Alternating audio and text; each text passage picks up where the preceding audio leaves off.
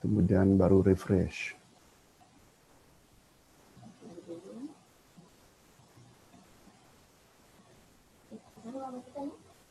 Ya, perhatikan.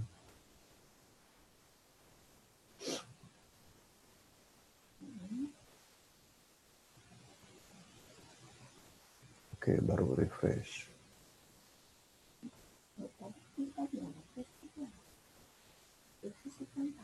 Belum.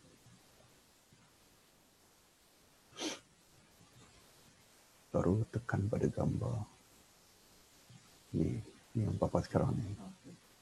Tekan pada gambar. Matikan suara Facebook.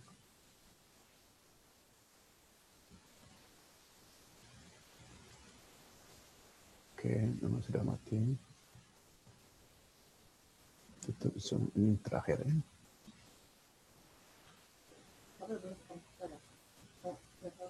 Sudah.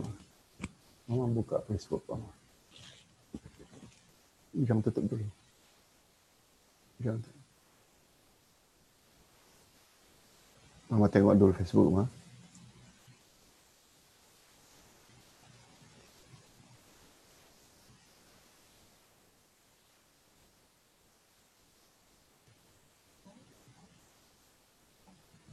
Mama dengar tak?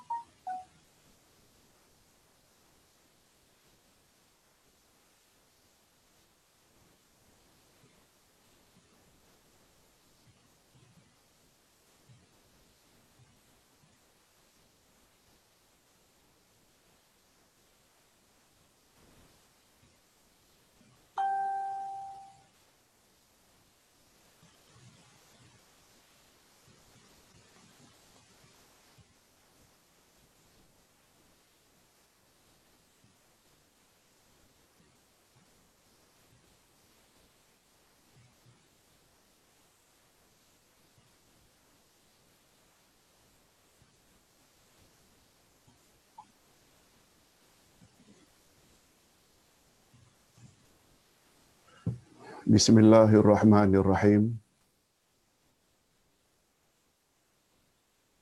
الحمد لله نحمده ونستعينه ونستغفره ونعوذ بالله من شرور أنفسنا ومن سيئات أعمالنا من يهده الله فلا مضل له ومن يضلل فلا هادي له أشهد أن لا إله إلا الله وحده لا شريك له وأشهد أن محمدا عبده ورسوله لا نبي بعده اللهم صل وسلم على نبينا محمد وعلى آله وصحبه أجمعين أما بعد Hadirin dan hadirat serta para pemirsa yang saya hormati, Assalamualaikum warahmatullahi wabarakatuh. Alhamdulillah kita bersyukur kehadiran Allah Azza wa Jalla. Sekali lagi kita diberi peluang oleh Allah untuk menekuni majlis ilmu yang berkaitan dengan agama yang kita cintai, agama Islam di bawah tajuk Al-Asma'ul Husna iaitu pembahasan khas tentang nama Allah Al-Ilah. Nama Allah Al-Ilah.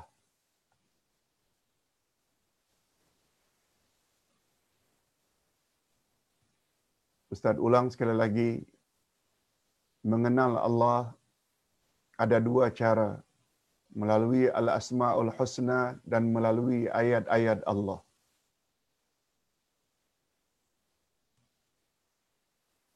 Nama Allah Al-Ilah termasuk salah satu nama yang utama sebab menurut setengah ulama lafzul jalalah Allah adalah berasal dari perkataan ilah. Allah berasal dari perkataan ilah.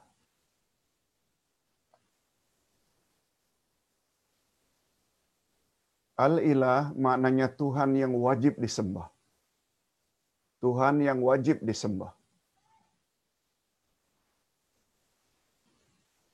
Hanya saja nama-nama Allah tidak boleh kita rekayasa atau kita cipta suka hati berdasarkan akal kita. Nama-nama Allah kita boleh ambil dan yakini hanya dari dua sumber saja, yaitu Al-Quran dan Sunnah Nabi yang sahih. Nah, dalam hal ini Allah Subhanahu wa taala berfirman di dalam Al-Quranul Karim. Namanya Al-Ilah. Antara lain, antara lain, firman Allah dalam surat Al-Baqarah ayat 163. A'udzu billahi minasyaitonir rajim. Wa ilahukum ilahu wahid. لا إله إلا هو الرحمن الرحيم Terjemahannya Dan Tuhanmu adalah Tuhan yang Maha Esa. Tuhanmu adalah Tuhan yang Maha Esa. Tidak ada Tuhan melainkan Dia yang maha pemurah lagi maha penyayang.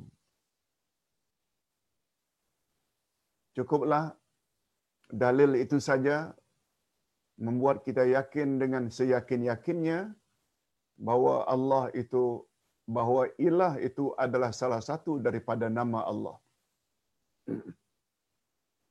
Sebabnya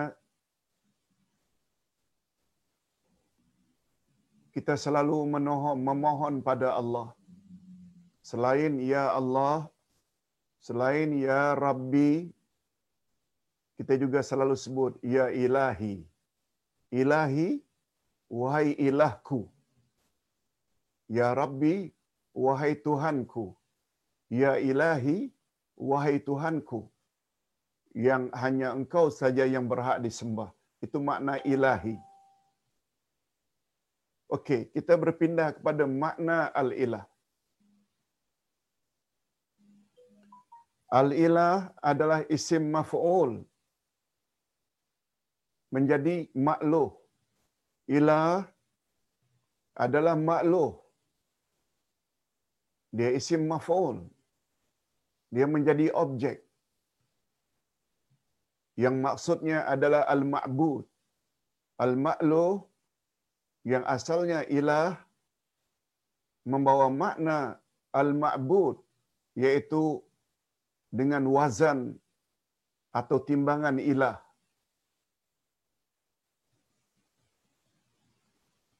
Dengan kitaban atau timbangan ilah sama dengan timbangan kitab. Ustaz ulang. Ilah adalah isim maf'ul. Ma'luh. Ma'luh pula dengan makna ma'bud yang disembah. Dia sama dengan wazan atau timbangan kitabun. Walaupun dia adalah kitab, sama dengan ilah, walaupun kitab maknanya buku, tetapi maknanya maktub, sesuatu yang ditulis. Kalau ilah sesuatu yang disembah, ma'bud, kitab sama dengan timbangan ilah, kitab, ilah, tapi dengan makna maktub. Maktub pula maknanya yang ditulis.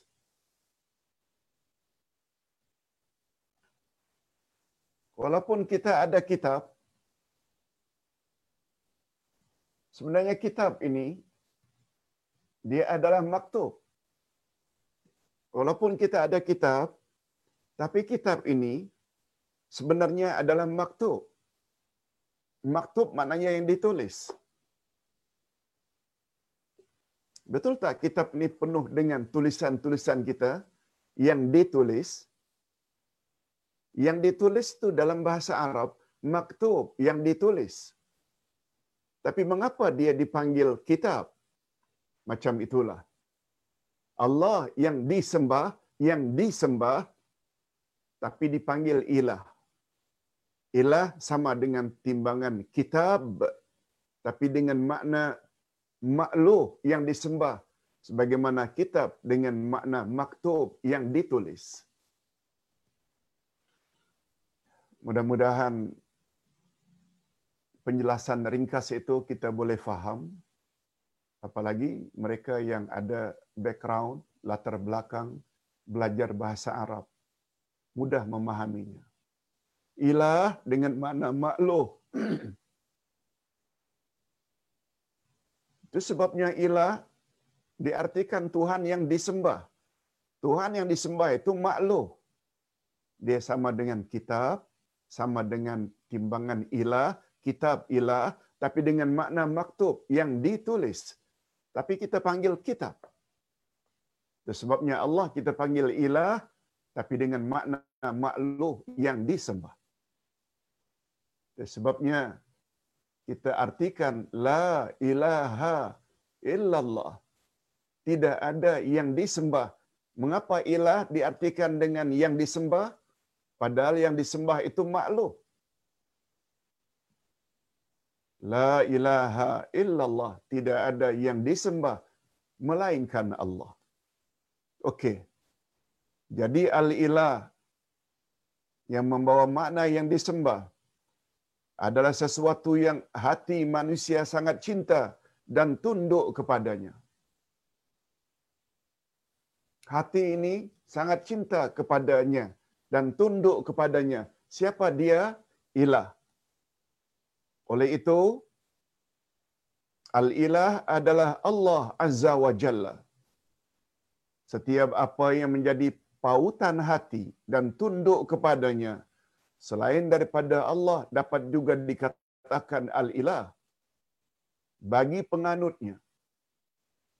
Apa saja yang menjadi pautan hati hati tertarik padanya, sesuatu itu juga boleh dipanggil ilah.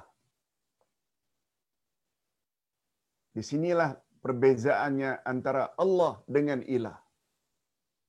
Allah Subhanahu wa taala khas untuk Allah Azza wa Jalla yang kita sembah yang kita memohon hanya kepadanya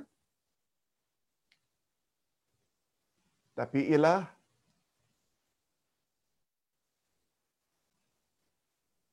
ada sedikit perbezaan dengan Allah. Apa dia perbezaannya Ustaz?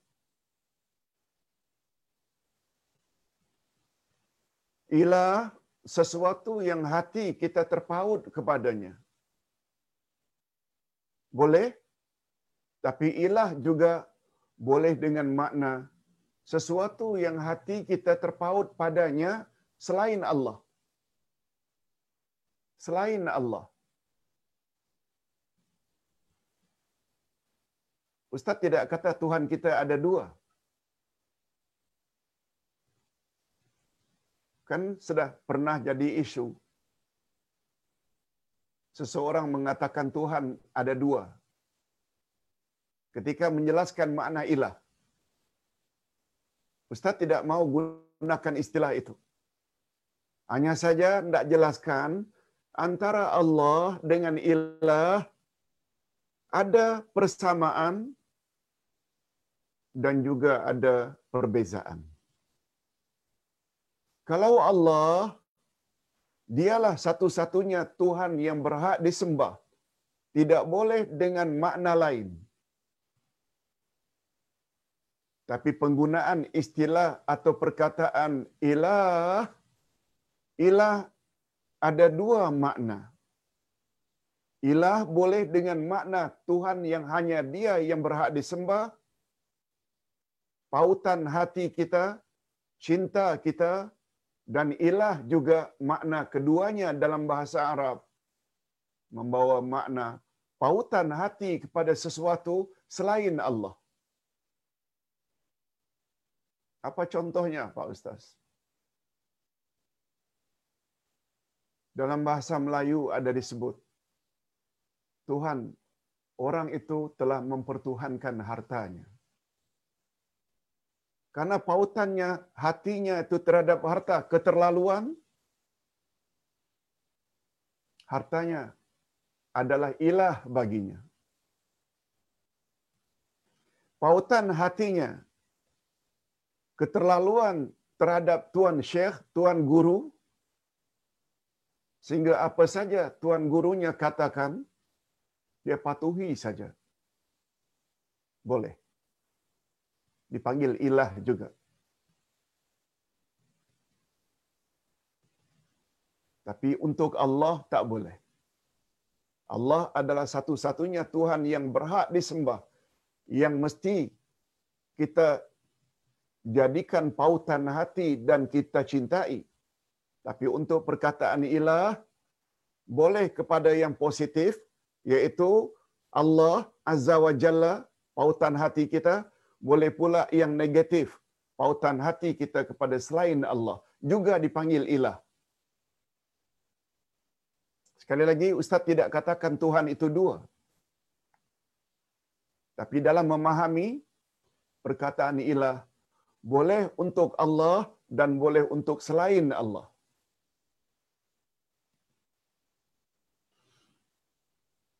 Sebabnya Allah Subhanahu wa taala berfirman. Nanti kita akan sampai kepada ayat. Coba lihat Al-Furqan ayat 43. Apa kata Allah? Ara'aita man ittakhadha ilahahu hawa? Terangkanlah kepadaku tentang orang yang menjadikan hawa nafsunya sebagai tuhannya. Ilahahu maknanya tuhannya hawahu, hawa nafsunya. Maknanya orang yang suka memperturutkan hawa nafsu, dia dalam bahasa Arab boleh dikatakan dia telah menjadikan hawa nafsunya sebagai ilahnya. Nah ini ilah yang batil, bukan ilah yang hak. Okey, kita jelaskan di atasnya.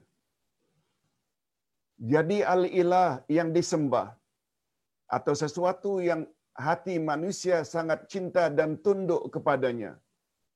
Oleh itu, al-ilah adalah Allah Azza wa Jalla. Atau setiap apa yang menjadi pautan hati dan tunduk kepadanya selain Allah dapat juga dikatakan sebagai ilah. Ini poin penting. Dapat juga ilah itu dikatakan kepada sesuatu yang menjadi pautan hati kepada selain Allah. Bagi penganutnya, bentuk jamaknya ilah, bentuk jamak ilah, singularnya ilah, pluralnya alihah. Ini membuktikan kalau Allah kan tidak ada jamaknya. Allah tidak ada jamaknya. Tidak ada pluralnya. Tapi ilahun ada jamaknya. Padahal Allah itu hanya Esa. Tidak dua, tidak tiga. Nah, mengapa ilah ada jamaknya, ada pluralnya, alihah? Karena ilah juga boleh ditujukan kepada Tuhan selain Allah.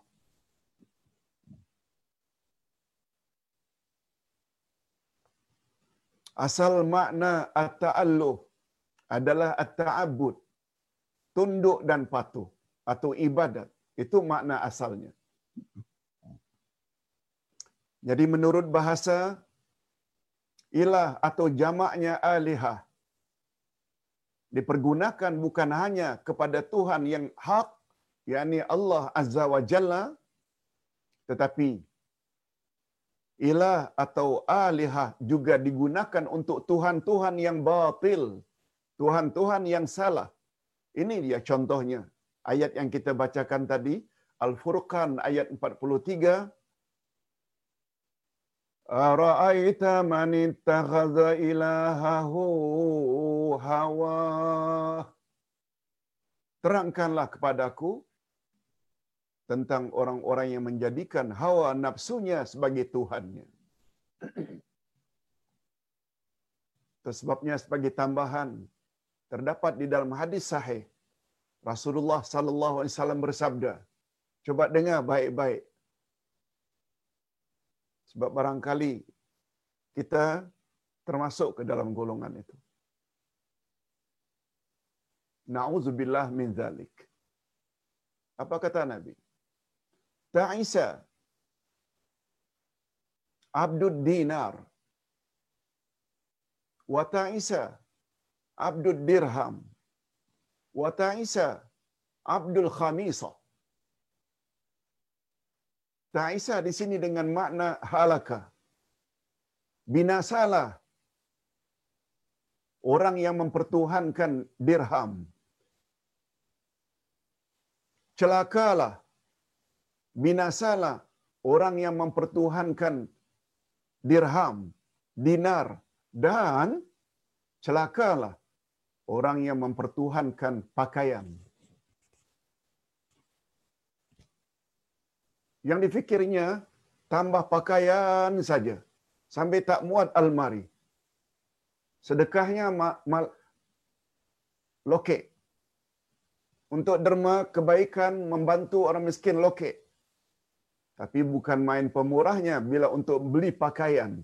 Kata Nabi, celakalah, binasalah orang yang mempertuhankan pakaian. Ini untuk menguatkan lagi makna ilah tadi. Ilah boleh untuk Allah, itulah yang sebenarnya dan boleh juga untuk selain Allah. Berapa banyak dari kalangan umat Islam yang mendewa-dewakan tuan guru, mendewa-dewakan pemimpin. Walaupun sikap pemimpin dan tuan guru itu bercanggah dengan kehendak Allah dan kehendak Rasul, itu yang dimaksudkan mereka telah mempertuhankan pemimpin atau mempertuhankan tuan guru. Itu namanya ilah. Oleh itu jika ada ungkapan. Oleh itu, jika ada ungkapan, dia mempertuhankan harta, dia mempertuhankan hawa nafsu. Maksudnya, jika hatinya tunduk dan patuh dengan harta dan terlalu memperturutkan hawa nafsu tanpa mengira halal ke atau haram, tentu saja maksudnya dalam hal ini bahawa menjadikan harta dan hawa nafsu sebagai tuhan-tuhan yang maksud yang dengan maksud tuhan-tuhan yang batil. Tuhan yang batil yang mempertuhankan harta sehingga sanggup rasuah mempertuhankan pemimpin atau ulama sampai sanggup patuh walaupun ia bercanggah dengan kehendak Allah dan Rasul. Orang yang mempertuhankan pakaian dan lain-lain. Kiaskanlah. Tapi mempertuhan yang ini ni semuanya adalah mempertuhankan secara batil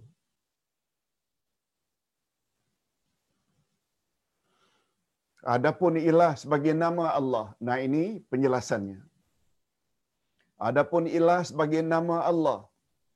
Menurut istilah agama atau menurut syarak. Nah ini. Menurut keyakinan kita, apa itu ilah? Al-ilah adalah al-ma'budu bihaqqin. Tuhan yang berhak disembah. Sebabnya, makna La ilaha illallah terjemahan biasa secara literal tiada Tuhan yang melainkan Allah. Itu makna asalnya. Tiada Tuhan melainkan Allah. Itu terjemah harfiah, direct translation. Tapi terjemah maknawiyah, tafsirannya, syarahannya ia adalah la ma'budu bihaqqin illallah. Tiada Tuhan yang berhak disembah melainkan Allah. Itu maknanya. Itulah sebabnya la ilaha illallah membawa makna la ma'budu bihaqqin illallah. Tiada Tuhan yang berhak disembah melainkan Allah. Maksudnya, seluruh hambanya beribadat hanya kepadanya dengan penuh perasaan cinta. Dengan penuh perasaan cinta. Perasaan tunduk, perasaan takut, perasaan harap, pengagungan dan kepatuhan segala bentuk penyembahan kepada selain Allah adalah batil dan tertolak. Termasuk bila kita terlalu patuh kepada alim ulama. Alim ulama tidak maksum. Yang maksum hanya Rasulullah sallallahu alaihi wasallam.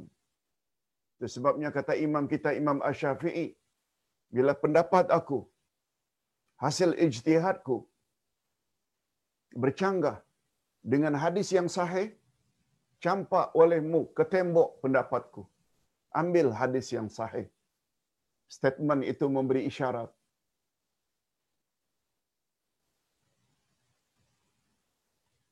Imam Syafi'i tahu bahawa beliau tidak maksum. Yang ta'asub dan fanasik ini orang yang mengaku bermazhab ini, bermazhab itu. Sedangkan imam-imam yang empat itu tak pernah declare pendapat mereka saja yang benar. Coba tengok macam mana tawaduknya Imam Ash-Syafi'i. Apa kata beliau? Ra'yi ala sawab yahtamilul khata. Wa ra'yu ghairi khata yahtamilus sawab. Pendapatku benar, tapi ada kebarangkalian tapi ada kemungkinan salah. Pendapat orang lain salah, tapi ada kemungkinan benar. Coba lihat macam itu kita seharusnya bila berhadapan dengan pendapat orang-orang lain. Yang jadi ikutan kita mesti yang sesuai dengan kehendak Allah dan kehendak Rasul. Syekhul Islam Ibn Taimiyah ketika menjelaskan makna La ilaha illallah berkata, di dalam ungkapan tersebut terdapat isbat atau penetapan akan ketuhanan Allah yang Maha Esa. Dan uluhiyah Allah mengandungi maksud kesempurnaan ilmunya, kekuasaannya, rahmatnya, dan kebijaksanaannya. Di dalam kalimat tauhid itu juga tersirat isbat ihsan, menetapkan kebaikan Allah terhadap hamba-hambanya. Sesungguhnya al-ilah dengan makna al-ma'luh. Sedangkan perkataan al-ma'luh pula membawa maksud hanya dia sahaja yang berhak disembah. Adapun mengapa hanya dia yang wajib disembah, bukan yang lain, ialah karena sifat-sifatnya yang maha sempurna. Sehingga hanya dia saja yang layak dicintai dengan sepenuh hati dan hanya dia saja yang layak ditaati dan dipatuhi oleh jiwa raga makhluk. Oleh sebab itu ada orang menyembah berhala, batu, menyembah api, menyembah malaikat, menyembah nabi, semuanya syirik. Sebab semua itu tidak ada kesempurnaan yang mutlak. Hatta malaikat tak boleh disembah. Walaupun kita katakan malaikat itu sempurna dari satu sudut. Tapi dia juga dicipta. Dan dia juga akan mati. Apalagi yang disembah itu batu, kayu, busuk, malaikat, bulan, bintang, orang-orang tertentu nampak di zahirnya walaupun bagaimana sempurnanya namun tidak ada manusia yang sempurna sebagaimana sempurnanya Nabi Muhammad sallallahu alaihi wasallam. Kehebatan al-ilah. Nah, kita ingin lihat pula sampai mana kehebatan al-ilah. Salah satu daripada nama Allah. Di antara kehebatan nama Allah ialah pertama, ia salah satu nama Allah yang maha agung. Yaitu Al-Ilah menunjukkan nama yang paling umum setelah nama Allah. Malahan sebahagian ulama akidah berpendapat bahawa lafzul jalalah yaitu perkataan Allah itu berasal daripada perkataan ilah sebagaimana pendapat Imam Ibnul Qayyim.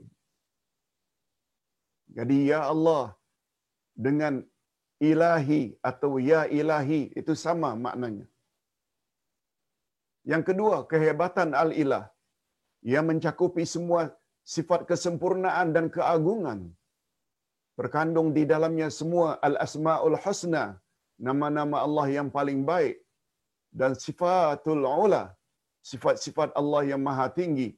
Oleh itu, siapa yang berdoa dengannya, maka seolah-olah dia telah berdoa dengan semua nama Allah dan semua sifat Allah. Lihat tu, power menyebut, Ya ilahi, oh Tuhanku.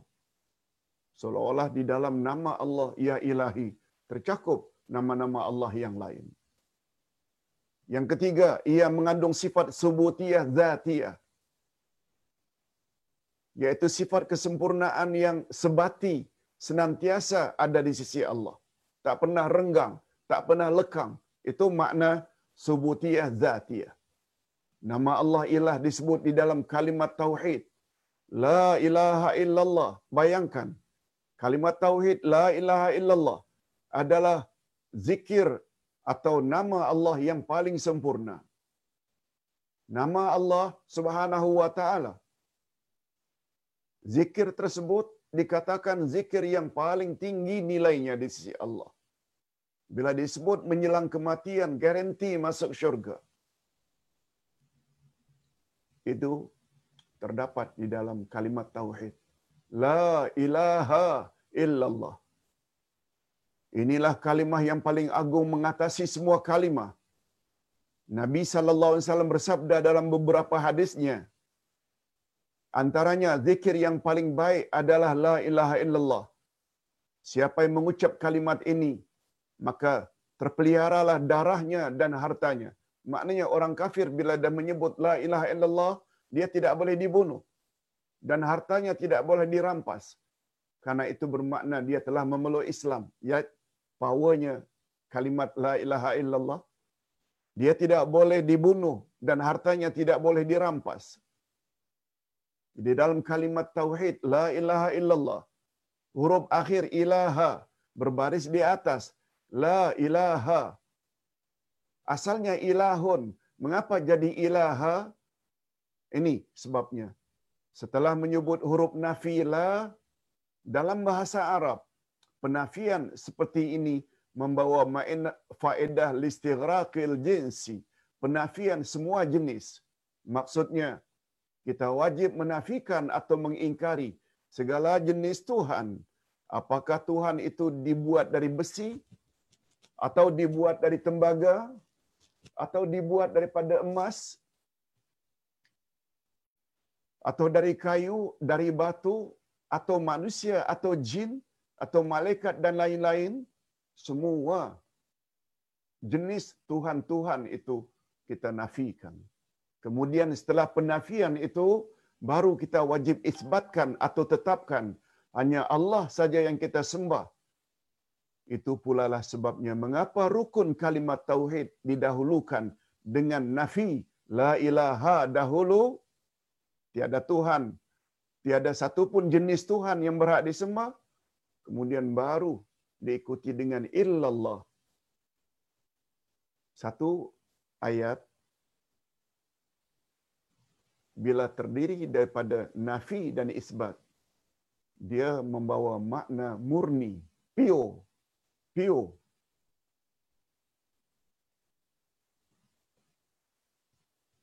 Ustaz buat contoh saya makan nasi. Beza tak dengan saya tidak makan apa-apa kecuali nasi. Beza. Walaupun maknanya sama-sama makan nasi. Saya makan nasi tetapi saya tidak menafikan dalam ayat itu makan juga daging, ayam, sayur mayur, buah-buahan, lauk pauk. Tapi kita gunakan saya makan nasi.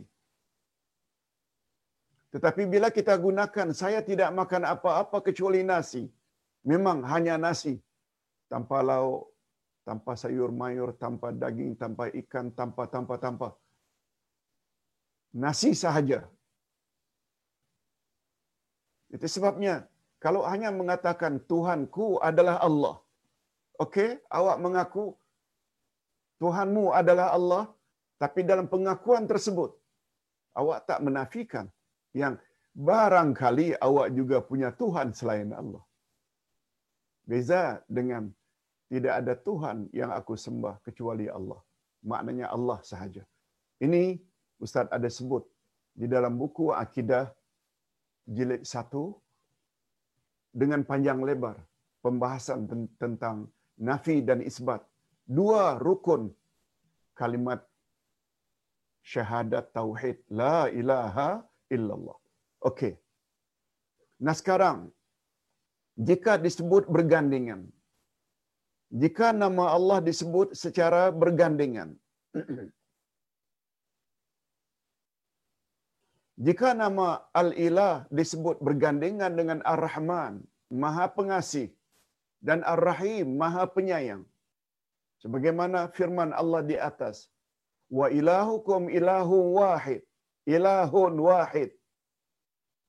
La ilaha illa huwa rahmanur rahim. Dan Tuhanmu adalah Tuhan yang Maha Esa. Tidak ada Tuhan yang berhak disembah melainkan Dia yang Maha Pemurah lagi Maha Penyayang. Al-Baqarah 163.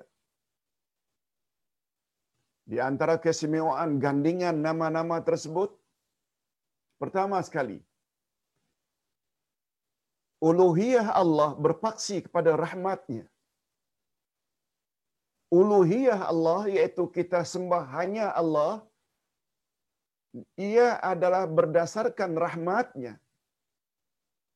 Maksudnya mengapa hanya Allah yang awak sembah karena kasih sayangnya luar biasa kepada saya kasih sayang itu terjemahan rahmat dia bukan hanya cipta saya tapi dia juga sempurnakan penciptaan badan saya, mata saya, telinga saya, akal saya. agama saya. Cuma dia yang beri taufik dan hidayah. Selain itu dia juga supply segala hajat dan keperluan saya untuk terus hidup, oksigen, makan, minum, pakaian. Betul tak semuanya itu Allah lakukan kesan dari kasih sayangnya yang bersangatan kepada manusia. Lalu karena kasih sayang sedemikian, lalu dia saja yang kita patuhi. Hanya dia saja yang kita sembah. Itu maksudnya. Uluhiyah Allah berpaksi kepada rahmatnya. Dia tidak jahat. Mengapa kita begitu sayang dan patuh kepada ibu bapa? Bukankah karena mereka sangat sayang kasih kepada kita? Ketika hidupnya, setelah matinya, kita tak pernah lupa, selalu ingat kepadanya, selalu bantu mereka yang berada di alam barzah. Ada kaitan tak? Semua itu kita lakukan karena kebaikan mereka, kesayangan mereka yang bersangatan kepada kita. Ingat, bila kita tidak compare kasih sayang mak bapak dengan kasih sayang Allah, macam tak ada apa kasih sayang mak bapak. Itu sebabnya dalam surat Luqman apa kata Allah? Anishkur li wali walidai. Setelah Allah menyebut bersusah payah mak bapakmu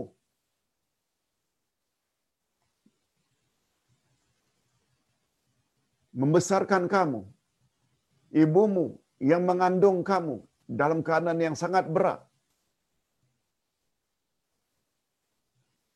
menyusumu, lalu disambung. Apa sambungan ayat? Hendaklah kamu sekalian bersyukur kepada aku dan hendaklah kamu juga bersyukur kepada ibu bapakmu. Padahal disebut dari jasa mak bapak diikuti dengan bersyukurlah padaku dan kepada ibu bapakmu. Mengapa padaku dahulu? Kata ulama tafsir, karena kasih sayang Allah kepada kita melebihi jauh sejauh-jauhnya daripada kasih sayang ibu bapa. Oleh sebab itu mengapa kita boleh patuh pada mak bapa tapi tidak patuh kepada Allah? Mengapa kita buat apa yang Allah, apa yang ibu bapa suka tapi kita tidak buat kepada apa yang Allah suka? Oleh sebab itu mengapa kita boleh jauhi apa yang ibu bapa benci? Tapi sayangnya, mengapa kita tidak jauhi perkara yang sangat Allah benci, iaitu syirik?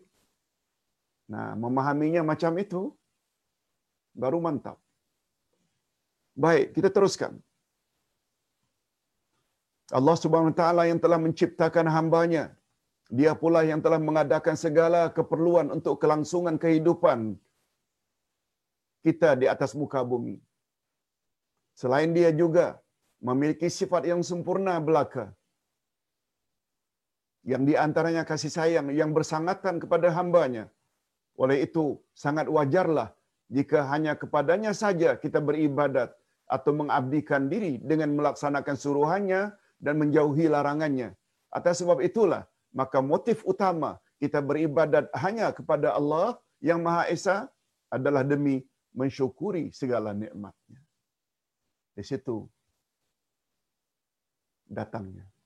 Mengapa dia saja yang mesti disembah? Okey. Yang kedua, faedah gandingan nama-nama Allah di atas. Gandingan nama-nama Allah tersebut juga mengandung bisyarah.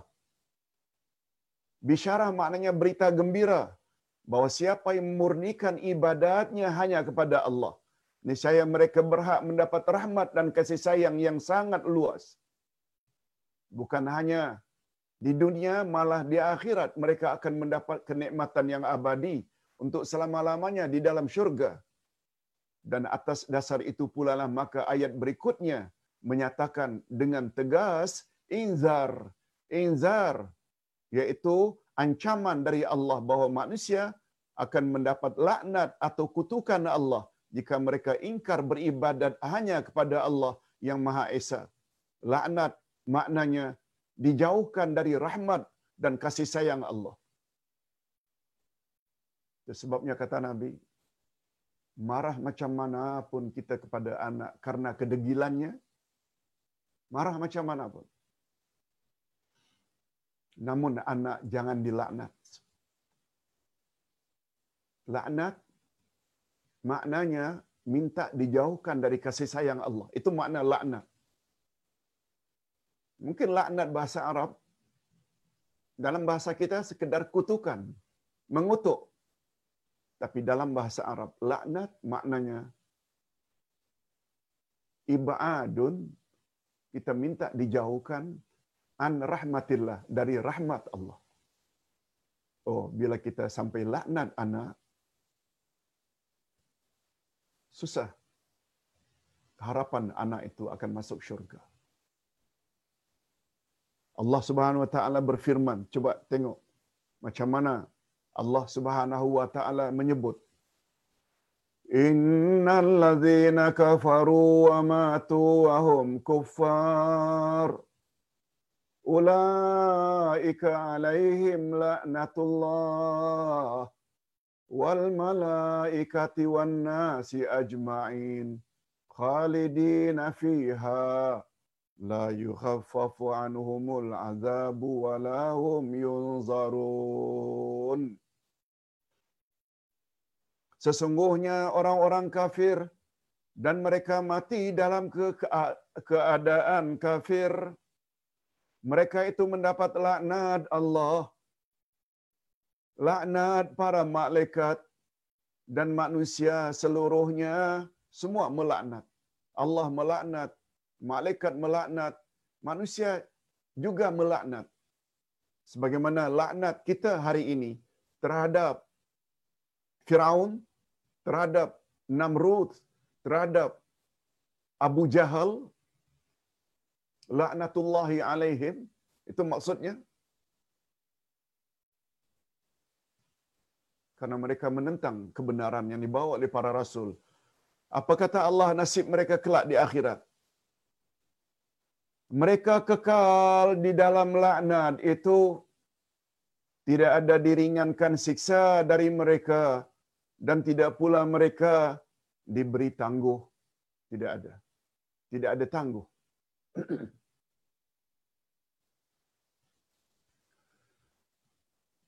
Berikutnya masih lagi penjelasan gandengan ilah dengan ar-rahman dan ar-rahim.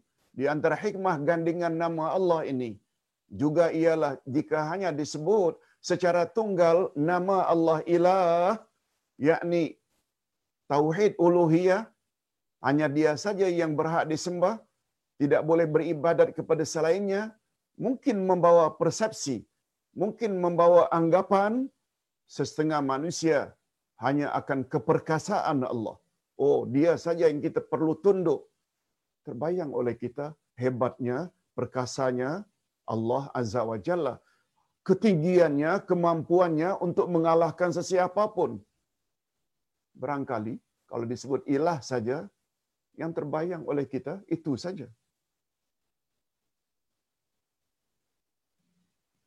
Tetapi jika al-ilah digandingkan dengan ar-Rahman dan ar-Rahim, maka akan terbayanglah oleh setiap manusia bahwa rahmatnya dan kasih sayangnya mendahulukan kemurkaannya.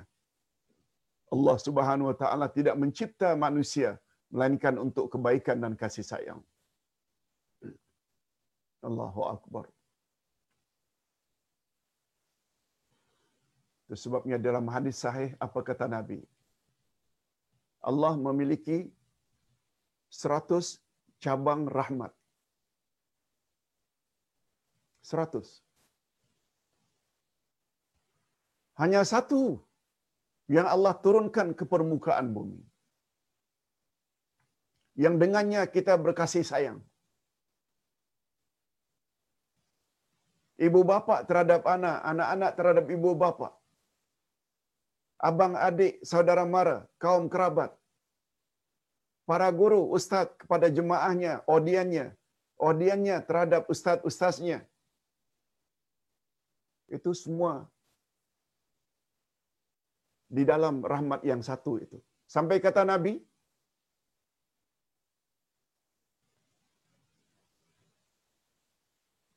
berkat rahmat yang satu itu, kuda yang baru melahirkan anaknya di suatu kandang yang sempit, sanggup mengangkat kakinya satu.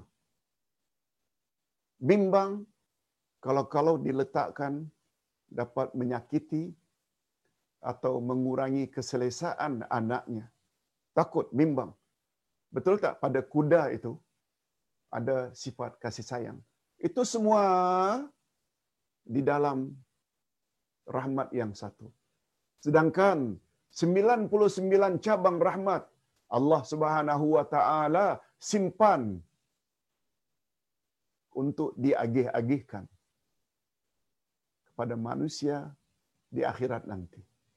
Mudah-mudahan kita termasuk ke dalam golongan orang-orang yang layak mendapat serpihan daripada 99 cabang rahmat Allah di akhirat nanti.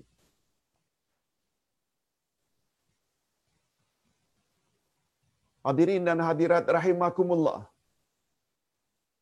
Itu sebabnya kata Nabi, seorang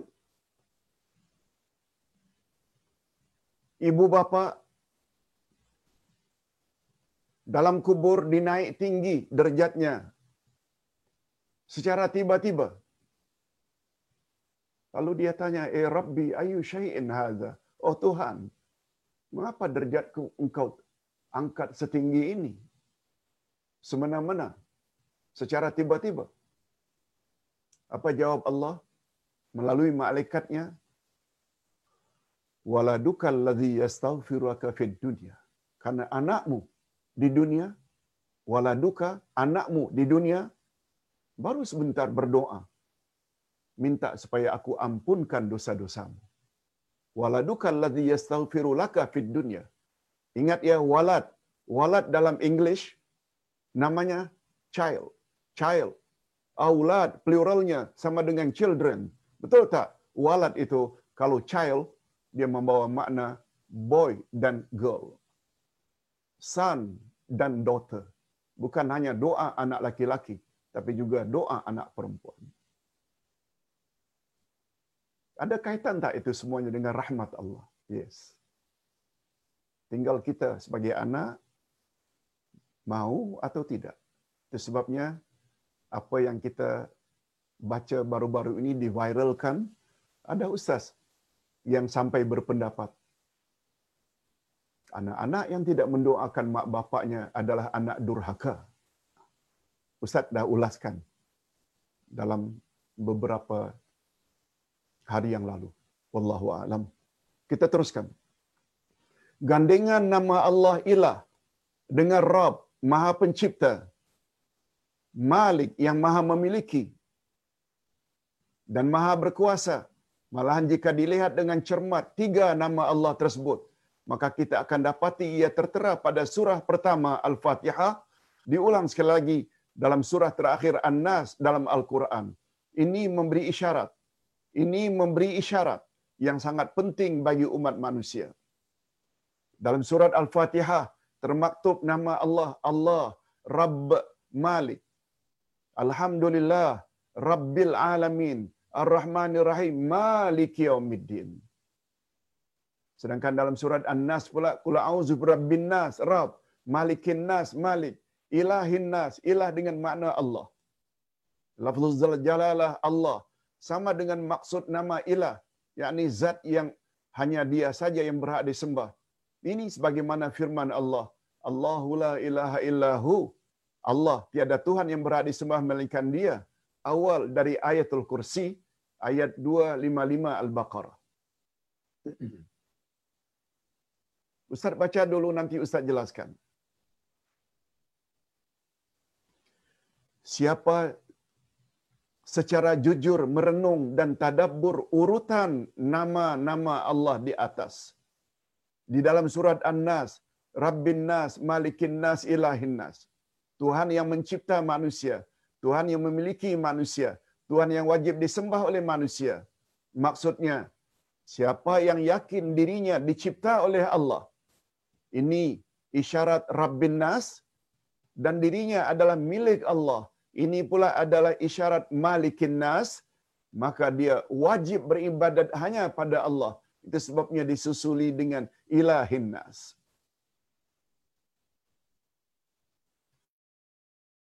Penjelasannya macam ini.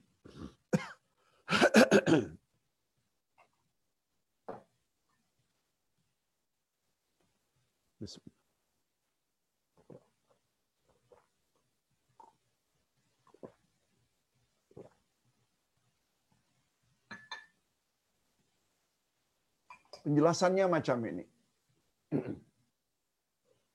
Dalam kaedah bahasa Arab dan ilmu tafsir, sesuatu yang apabila disebut pertama dan diulang sekali lagi pada bahagian yang terakhir, itu memberi isyarat dialah yang paling penting. Dialah yang paling penting.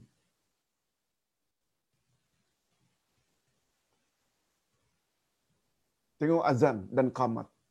Diawali dengan Allahu Akbar, Allahu Akbar, asyhadu an la ilaha illallah. Betul tak juga diakhiri dengan Allahu Akbar, Allahu Akbar, la ilaha illallah?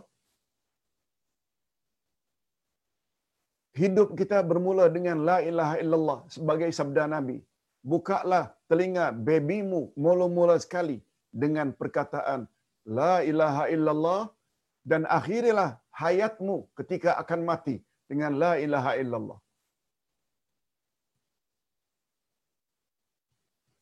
Nah sekarang coba tengok surat Al-Fatihah. Ada tiga nama Allah. Allah, Rabb, Malik. Nama Allah yang serupa juga disebut pada surat yang terakhir. Rabbin Nas, Malikin Nas, Ilahin Nas. Kata ulama tafsir dan ulama akidah. Bila manusia betul-betul memahami tiga nama ini, besar kemungkinan dia akan menjadi orang baik. Sempurna agamanya.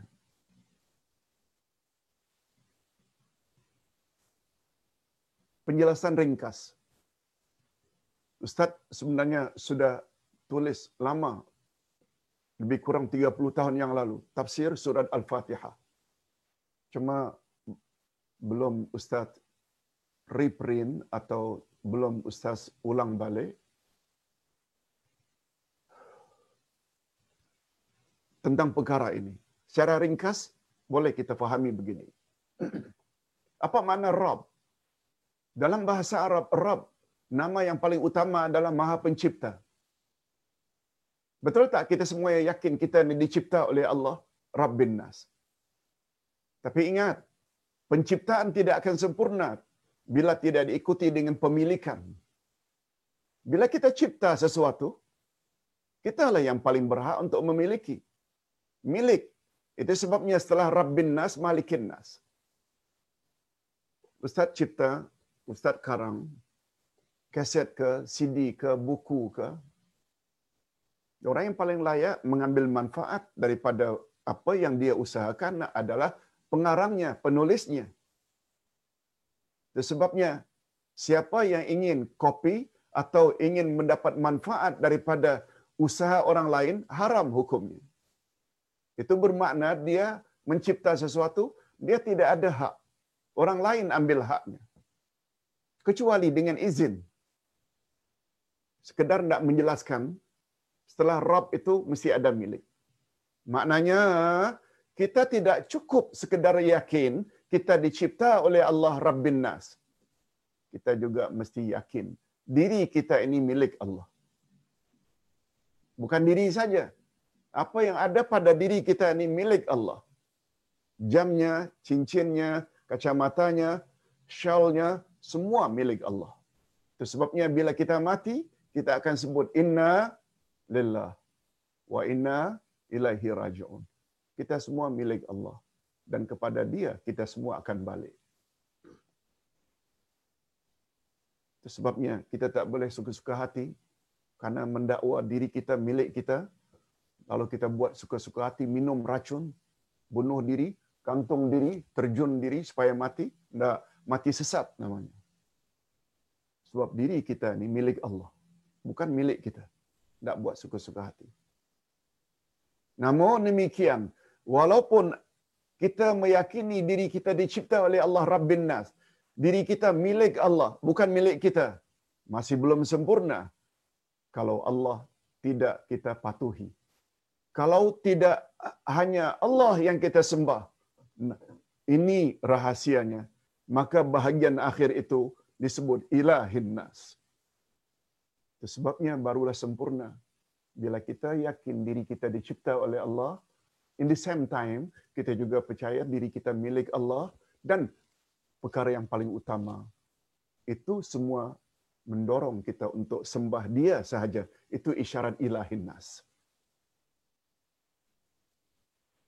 Baik, kita teruskan dengan penjelasan berikut. Sungguh Al-Quran kitab petunjuk yang paling agung dan paling suci.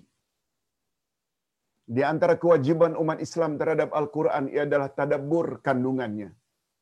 Siapa yang tidak tadabbur atau menghayati isi kandungan Al-Quran, maka mereka digolongkan oleh Allah sebagai insan yang terkunci hatinya. Bila kita tidak hayati Al-Quran dengan penghayatan yang sebenar melalui terjemah maknawiyah, orang tersebut bila enggan berbuat demikian bermakna hatinya serah terkunci. Allah tutup.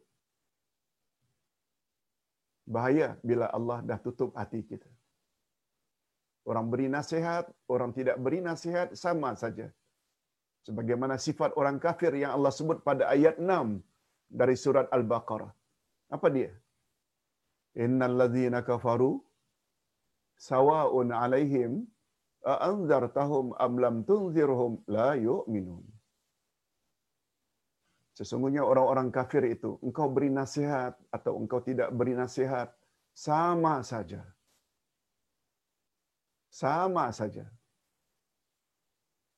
Bodoh wae, kata orang Jawa. Sama saja. Kau beri nasihat ke, kau tak beri nasihat, sama saja. Mereka tetap tidak mau beriman. Mengapa begitu? Disebut oleh Allah pada ayat berikutnya, ayat tujuh. Khatamallahu ala qulubihim wa ala sam'ihim wa ala absarihim ghishawa wa lahum azabun azim. Karena hati mereka sudah terkunci mati. Pendengaran mereka, penglihatan mereka, semuanya tertutup dan bagi mereka azab yang besar.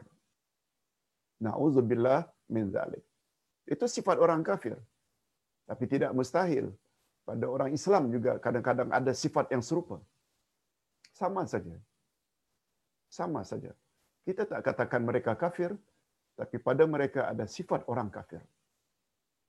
Hadirin dan hadirat rahimakumullah. Cuba dengar apa kata Allah orang yang enggan tadabbur Al-Quran. Afala yatadabbarun Al-Quran am ala qulubin aqfaluha maka apakah mereka tidak tadabbur atau memperhatikan Al-Quran? Atau hati mereka sudah terkunci? Allah tanya. Allah menyindir kita. Baca Quran.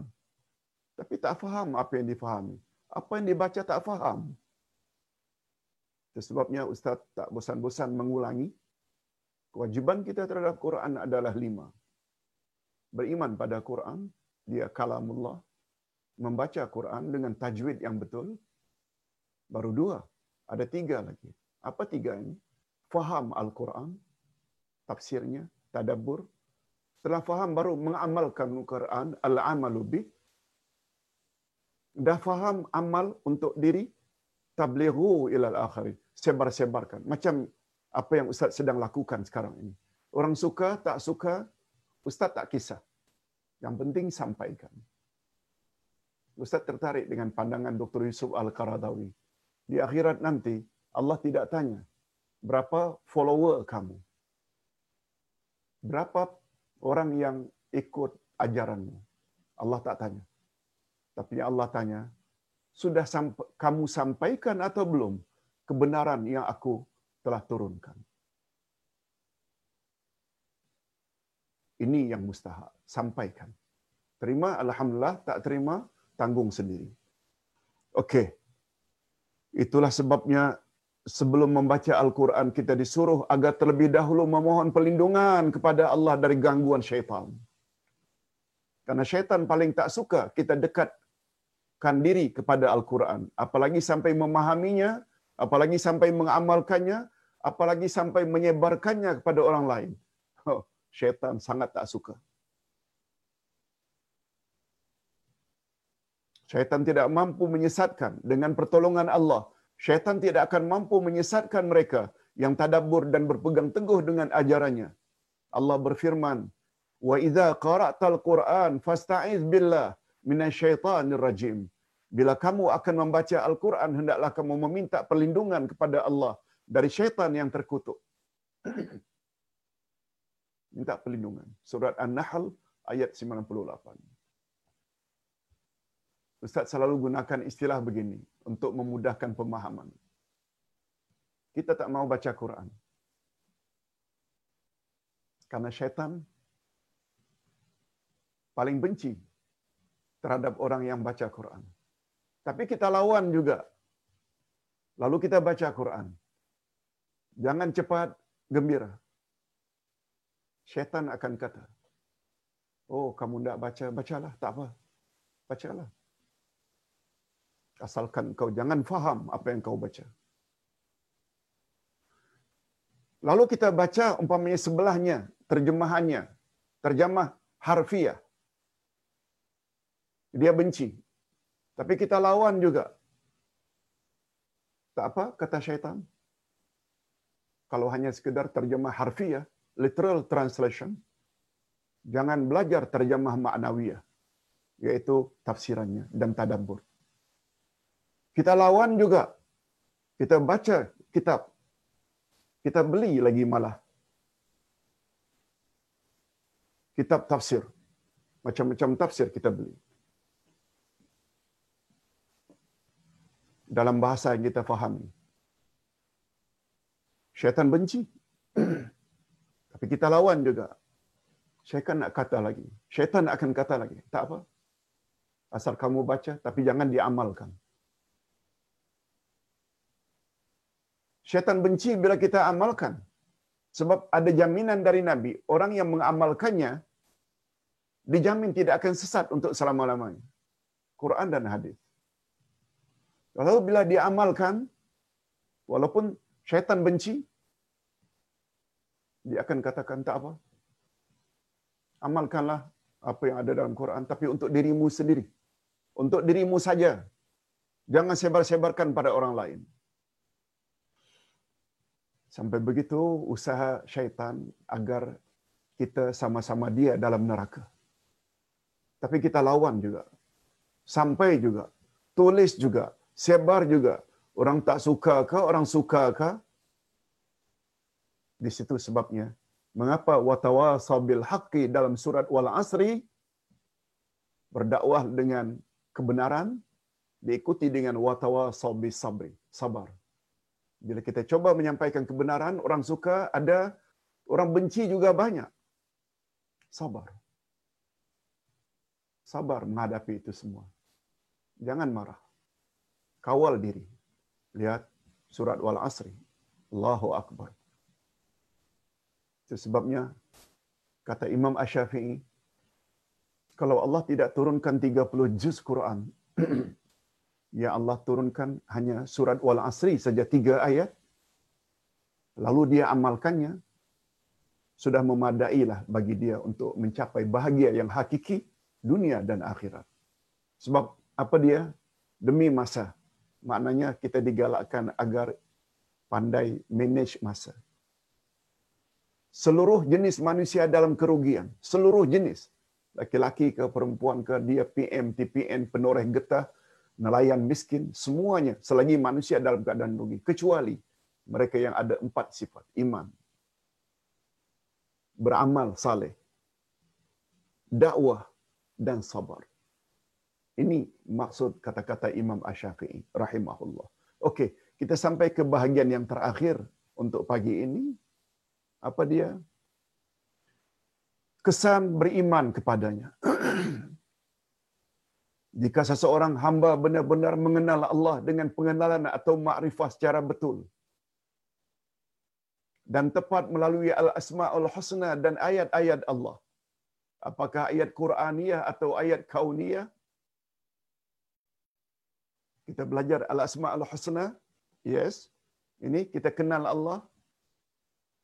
Kita baca tafsir, itu ayat-ayat Quran dan ayat Kauniyah. Ayat Kauniyah di kebesaran Allah yang ada di alam maya ini. Kalau Ustaz boleh sebut sedikit. Yang terakhir, astronot Cina balik dari luar angkasa. Dia kata, di luar angkasa sana ada bintang yang berbunyi macam mengetuk, tok, tok, tok, tok. Baru dia tahu rupanya 15 abad yang lalu Nabi Muhammad dah sebut dah dalam surat At-Tariq. At-Tariq maknanya demi bintang yang mengetuk. Mudah-mudahan astronot tersebut memeluk Islam. Ini namanya ayat kauniyah. Kalau ayat kauniyah ini tafsiran, ayat kauniyah apa yang ada di alam maya ini. Sehingga kita tahu, ya Allah, betullah apa yang Allah telah turunkan dan apa yang Allah telah katakan. Allahu Akbar. Allahu Akbar. seperti pengenalan yang dilakukan oleh ibadur rahman hamba-hamba Allah yang maha pengasih lagi maha penyayang ini saya mereka beribadat dan tunduk patuh hanya kepada Allah ini maknanya orang yang kenal Allah dan tidak kepada yang lain itulah sebabnya di antara sifat utama ibadur rahman hamba Allah yang maha pengasih yaitu walladzina la yad'una ma'allahi ilahan akhar mereka tidak menyembah Tuhan yang lain beserta Allah. Maknanya mereka tidak akan sekutukan Allah. Allah sahaja. Segala penghuni langit dan segala penghuni bumi hanya menyembah Allah. Bukan kepada yang lain. Hakikat ini dinyatakan sendiri oleh Allah dalam firman-Nya. Ini ayat yang terakhir. Wa huwallazi fis sama'i ilahun wa fil ardi ilah wa huwal hakimul alim. Dan dialah Tuhan yang disembah oleh makhluk yang di langit dan dialah Tuhan yang disembah oleh makhluk yang di bumi dan dialah yang maha bijaksana lagi maha mengetahui. Mudah-mudahan dengan apa yang kita sampaikan ini ada jugalah manfaatnya untuk kita semua. Eh, berikut Ustaz akan jawab semampu yang boleh beberapa pertanyaan yang disampaikan kalau tidak salah semalam ada satu pertanyaan yang tertinggal sebab pertanyaan itu muncul last minute. Kalau tidak salah minta maaf ya Ustaz sekarang ni sendirian. Pembantu Ustaz semuanya mengajar. Anak-anak sudah mula bertugas mengajar di sekolah. Ustaz coba mengingatkan Pak Ustaz, baru-baru ini ada satu orang yang, yes, kalau tak salah Ustaz ada sebut di dalam WhatsApp. Ustaz ingatkan dalam WhatsApp. Mohon pencerahan Uday Oh, bukan.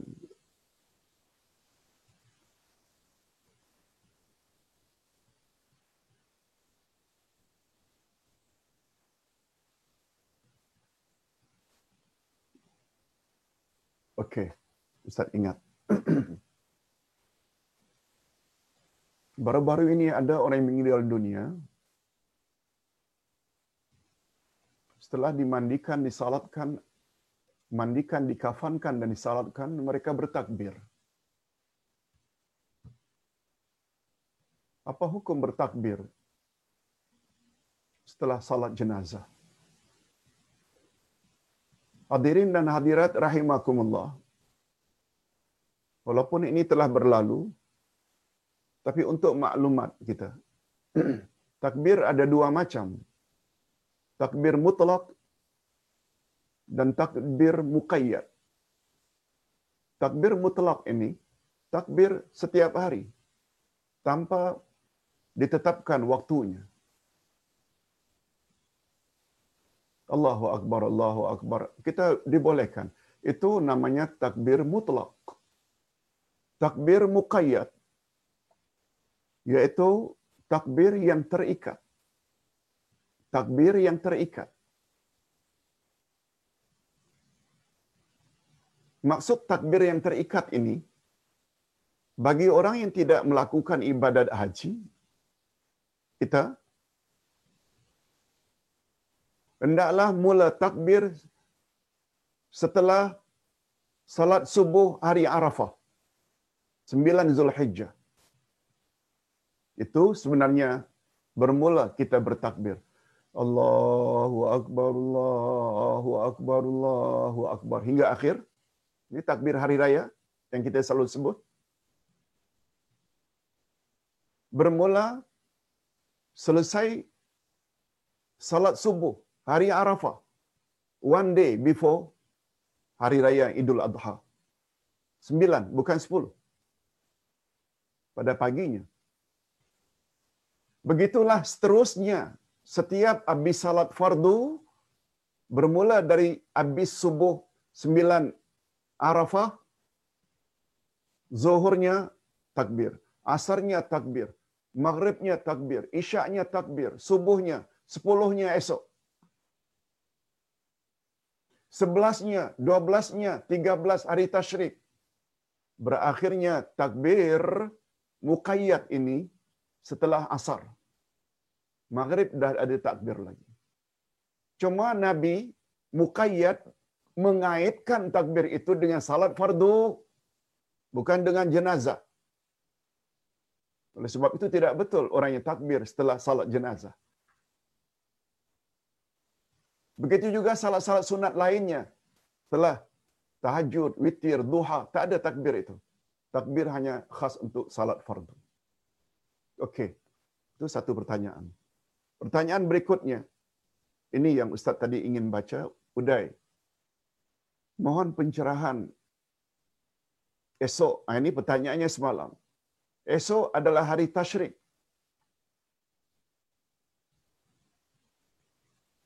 Hari Isnin. Karena esok juga adalah hari putih. Maka bolehkah saya berpuasa sunat hari putih dan sunat hari Isnin sedangkan esok masih lagi hari tashrik? Ini bukan pertanyaan sekarang, bukan pertanyaan malam tadi. Pertanyaan malam tadi lain lagi. Ini pertanyaan pada hari Ahad yang lalu. Ustaz lupa nak jawab semalam.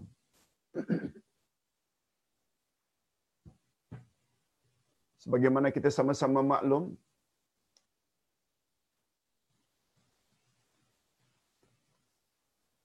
kalau hari raya itu hari Ahad, maaf, hari Jumaat, hari Jumaat, kita hari raya hari Jumaat. Hari Tarsyik bermula daripada Selasa. Maaf, hari Tarsyik bermula daripada hari Sabtu, 11 Zulhijjah. Hari Ahad, 12 Zulhijjah. Hari Isnin, 13 Zulhijjah. Hari terakhir, hari Isnin. Kita ingin puasa sunat Isnin. Padahal hari Isnin 13 Zulhijjah masih lagi hari Tashrik. Tak boleh. Nabi Muhammad sallallahu alaihi wasallam telah menetapkan ada lima hari dalam setahun haram berpuasa. Satu Syawal, Idul Fitri. Sepuluh Zulhijjah, Idul Adha. Sebelas, dua belas, tiga belas hari Tashrik. Bertepatan pula hari Tashrik terakhir tahun ini hari Isnin. Karena itu telah diharamkan oleh Nabi. Tak boleh. Kita tidak kejar yang sunat. Bukan hanya sunat Isnin, juga dia adalah hari pertama Ayamul Bid. Hari-hari putih. Iaitu 13, 14, dan 15 setiap bulan. tak boleh. Dengan alasan itu, karena hari Tashrik 11, 12, 13 haram berpuasa kata Nabi. Mengapa kita tidak ambil fadilat dengan membuat perkara yang haram? kecuali seingat ustaz kecuali yang dibolehkan melakukan puasa pada hari tasyrik bila berpuasa di Mekah. Bila berpuasa di Mekah. Tunggu dulu, tunggu dulu. Bukan semua orang. Dalam manasik haji, orang yang buat haji tamatu mesti bayar dam. Seekor kambing. Atas sebab tertentu, dia tidak dapat potong dam. Potong dam mesti di sana. Duit habis. Mungkin ketiadaan duit, mungkin dicuri orang. Islam telah memberi solusi.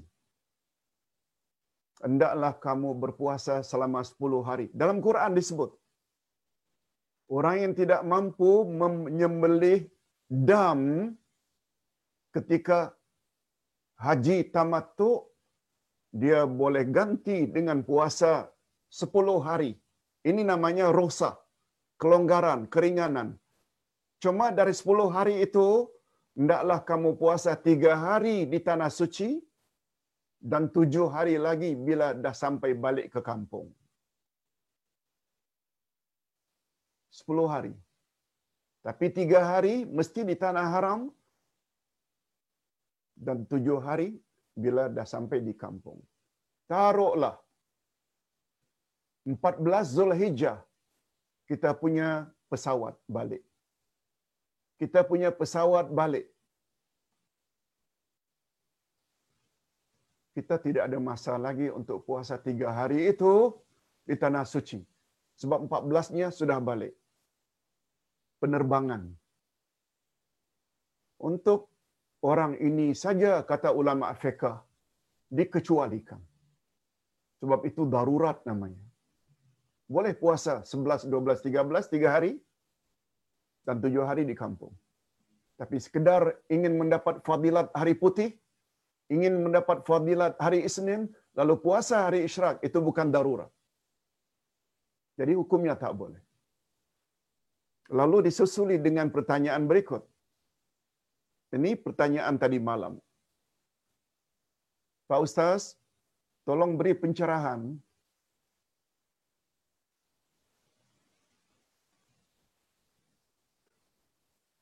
Boleh tak hari ini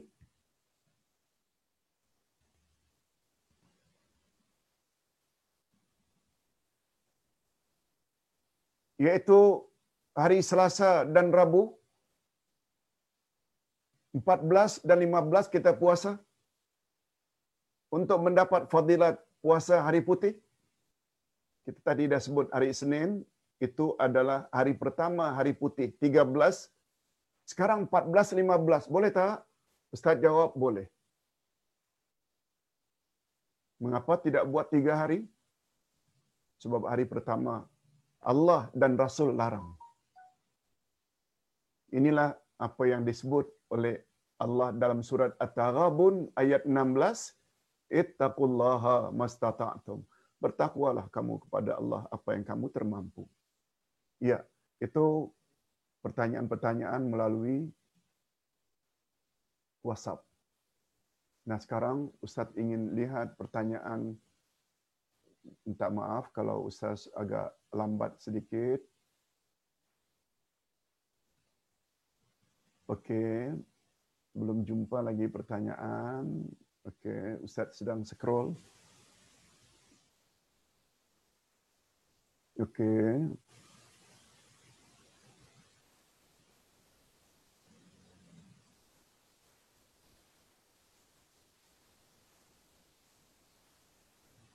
Tini Rahayu Martum Alhamdulillah Ilahin Nas. Ya mudah-mudahan dapat pahami rangkaian Rabbin Nas Malikin Nas Ilahin Nas. Mudah-mudahan kita semua jadi orang baik bila kita faham itu. Selanjutnya Pak Ustaz ini Assalamualaikum Uday. Apa pendapat Ustaz tentang seorang bersumpah dengan sumpah laknat menafikan perbuatannya. Padahal perbuatan yang dilakukan itu telah terbukti bersalah. Baik. Apabila seseorang bersumpah dengan sumpah laknat,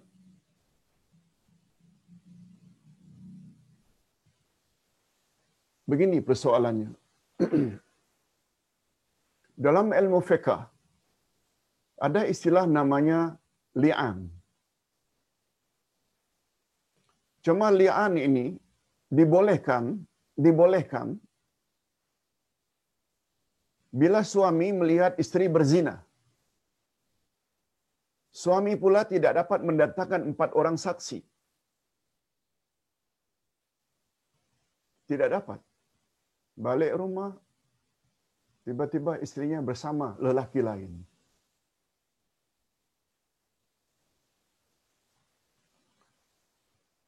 Islam telah memberi satu solusi supaya rumah tangga tersebut dapat berjalan dengan lancar. Suami hendaklah bersumpah dengan lima kali sumpah. Pertama, dia mengatakan, Demi Allah, aku melihat istriku telah berzina. Kali pertama, demi Allah, aku telah melihat dengan mata kepalaku sendiri istriku telah berzina. Tiga, empat. Empat kali sumpah ini, dia mengganti empat orang saksi. Dan dia mesti sebut kali kelima. Laknat Allah ke atasku jika aku berbohong. Dengan adanya sumpah laknat ini, tercerailah mereka secara automatically. Dan wanita tersebut dihukum rajam sampai mati. Itu hukum dalam Islam. Tapi wanita tersebut agar terhindar daripada dirajam, dia juga boleh membela diri. Wallahi, aku tidak berzina sebagaimana dakwaan suamiku. Empat kali. Dan kali yang kelima, murka Allah ke atasku. jika aku berbohong dan suamiku di pihak yang benar. Murka Allah. Timbul pertanyaan. Mengapa suami mesti katakan laknat Allah ke atasku? Jika aku berbohong. Mengapa isteri pula menyebut murka Allah ke atasku? Kata ulama fiqah dan ulama tafsir, murka lebih berbahaya daripada laknat. Walaupun sama-sama berbahaya, tapi murka Allah lebih berbahaya. Apa sebab? Supaya kaum wanita faham.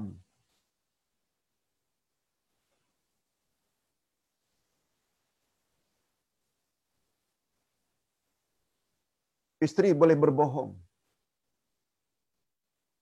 bahwa janin yang dia kandung itu sebenarnya berasal daripada sperma atau mani lelaki lain. Suami tak tahu apakah ia muncul daripada sperma suami atau suam, sperma orang lain yang bukan suaminya. Isteri lah yang lebih tahu. Sebabnya isteri perlu sebut murka Allah ke atasku. Oh, bila dah murka Allah, Sebenarnya murka lebih berbahaya daripada neraka. Sebabnya doa kita dalam bulan puasa, Allahumma inni as'aluka ridhaka wal jannah wa a'udzubika min sakhatika wan nar. Ya Allah, aku mohon ampunanmu dan syurga. Aku mohon redamu dan syurga. Reda lebih dahulu daripada syurga. Menunjukkan betapa pentingnya reda Allah. Dan aku mohon dilindungi daripada murkamu dan neraka. Mengapa murka dahulu daripada neraka?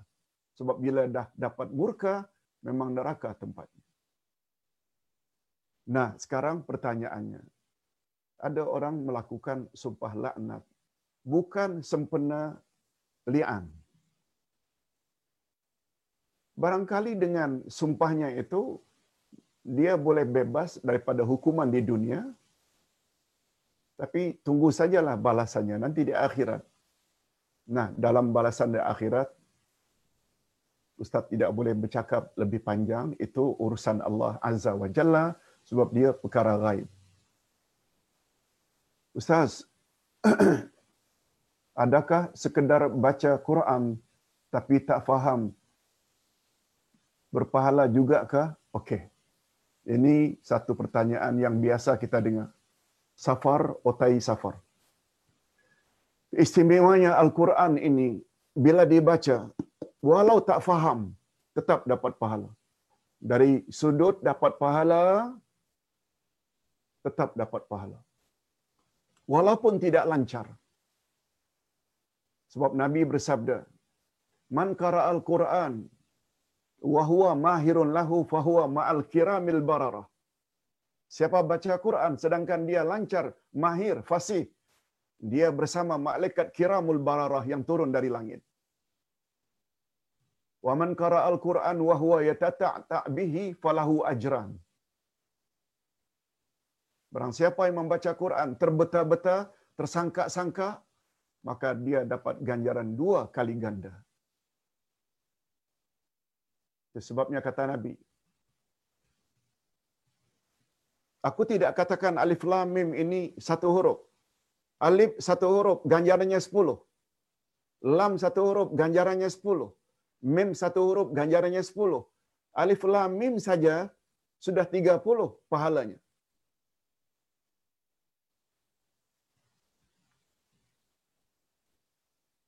Semua kita tahu bahawa alif lam mim kita tak mampu memahaminya. Menurut ulama tafsir dan ulama akidah terhadap huruf-huruf potong kaf ha ya ain sa ya sin alif lam mim alif lam ra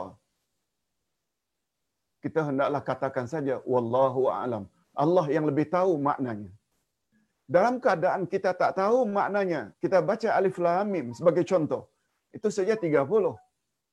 Apalagi zalikal kitabul raiba fi. Faham pula kita makna. Mengapa raiba? Di depannya adalah tidak ada satu jenis keraguan pun di dalam Al-Quran. Dia adalah pedoman bagi orang yang bertakwa. Alladzina yu'minuna bil ghaib wa yuqimuna salat. Kita faham pula. Lagilah hebat. Cuma kita hanya berani mengatakan baca Quran saja belum cukup. Jangan kata tak ada guna. Ha, jangan kata tak ada guna. Berguna sebab dia berpahala. Tetapi matlamat Quran diturunkan adalah untuk dijadikan pedoman. Bukan untuk sekedar dibaca. Dibaca memang dapat pahala. Tapi macam mana nak jadi kepedoman apabila kita tidak faham kandungannya. Itu saja. Bagaimana kita dah ceritakan tadi tentang sikap iblis. Okey. Kita teruskan dengan pertanyaan berikut. Zalina Sabardi. Assalamualaikum Ustaz. Apa yang harus kita lakukan bila keluarga kita meninggal dunia atau kita melawat orang yang meninggal? Contohnya, membaca Yasin atau membaca Al-Quran. Sebab selalu saya mengaji, dan membaca Yasin adalah untuk diri sendiri kecuali kita berdoa untuk yang meninggal dunia. Betulkah Ustaz? Okey. Kewajiban kita umat Islam terhadap orang yang sudah meninggal dunia ada empat.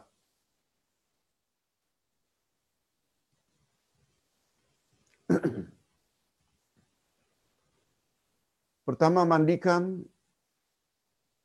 yang kedua kafankan, yang ketiga salatkan jenazahnya, dan yang keempat kebumikan, masukkan dalam kubur.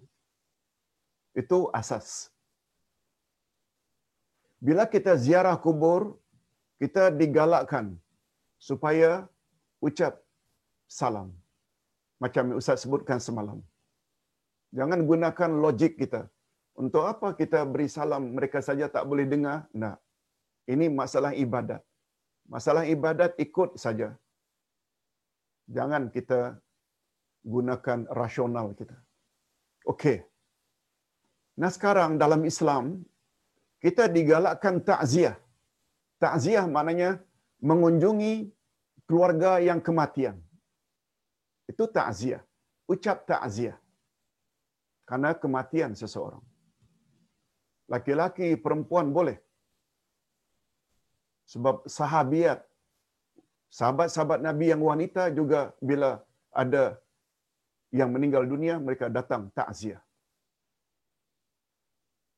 Kalau boleh kita bantu mereka dengan sesuatu yang mereka perlu. Seperti pemakanan umpamanya. Atau sedikit sumbangan umpamanya. Tidak ada salah. Bukan ramai-ramai datang untuk makan di rumah orang kematian. Itu salah. Itu salah. Kita yang bawa sebagaimana yang dilakukan oleh para sahabat ketika saudara Ali bin Abi Talib meninggal dunia yang bernama Ja'far. Mereka bawa makanan. Sebab mereka sedang sibuk, kata Nabi, dengan kematian tersebut. Okey. Adapun tentang bacaan. Sebenarnya yang sampai kepada yang mati adalah doa. Doa. Kita jangan berbual, jangan bersembang. Lalu menunggu waktunya salat jenazah. Lalu kita berzikir. Subhanallah walhamdulillah wala ilaha illallah Allah akbar. Bagus? Bagus? Kita baca Quran. Surat Sajadah ke, surat Yasin ke, surat Wadduha ke, surat Qul huwallahu ahad beberapa kali ke, surat Al-Kahfi ke, boleh, boleh. Kemudian diikuti dengan doa. Ingat ya, Ustaz tidak bermaksud apa yang kita baca kita hadiahkan. Itu ada satu pandangan. Tapi Ustaz lebih cenderung setelah kita baca ayat-ayat Quran lalu kita berdoa, ya Allah, aku bertawasul kepadamu dengan nama-namamu dan sifat-sifatmu yang maha tinggi. Dan aku juga bertawasul dengan amal saleh, amal saleh yang telah aku lakukan. Seperti bacaan aku tadi terhadap surat Yasin, terhadap surat Al-Fatihah, terhadap surat ini. Kiranya engkau ampunkanlah segala dosa jenazah ini. Sebut namanya. Terimalah amal salehnya. Hindarkan dia dari azab kubur dan azab neraka. Itu namanya tawasul dengan amal saleh. Itu penjelasan dari Ustaz. Betul? Doa sangat digalakkan. Jangan berbual, bual kosong. Baca Quran boleh, tidak ada masalah. Ustaz teruskan dengan pertanyaan berikutnya. Ustaz, Habsah Ismail, saya ada soalan berkaitan pengukuhan salat. Zaman ini rumah kita kebanyakannya tandas dalam bilik air. Apakah hukum atau status uduk yang kita ambil dalam bilik air yang ada tandas? Apakah tata cara mengambil uduk dalam bilik air yang ada tandas ini? Macam mana tata caranya? Mohon pencerahan.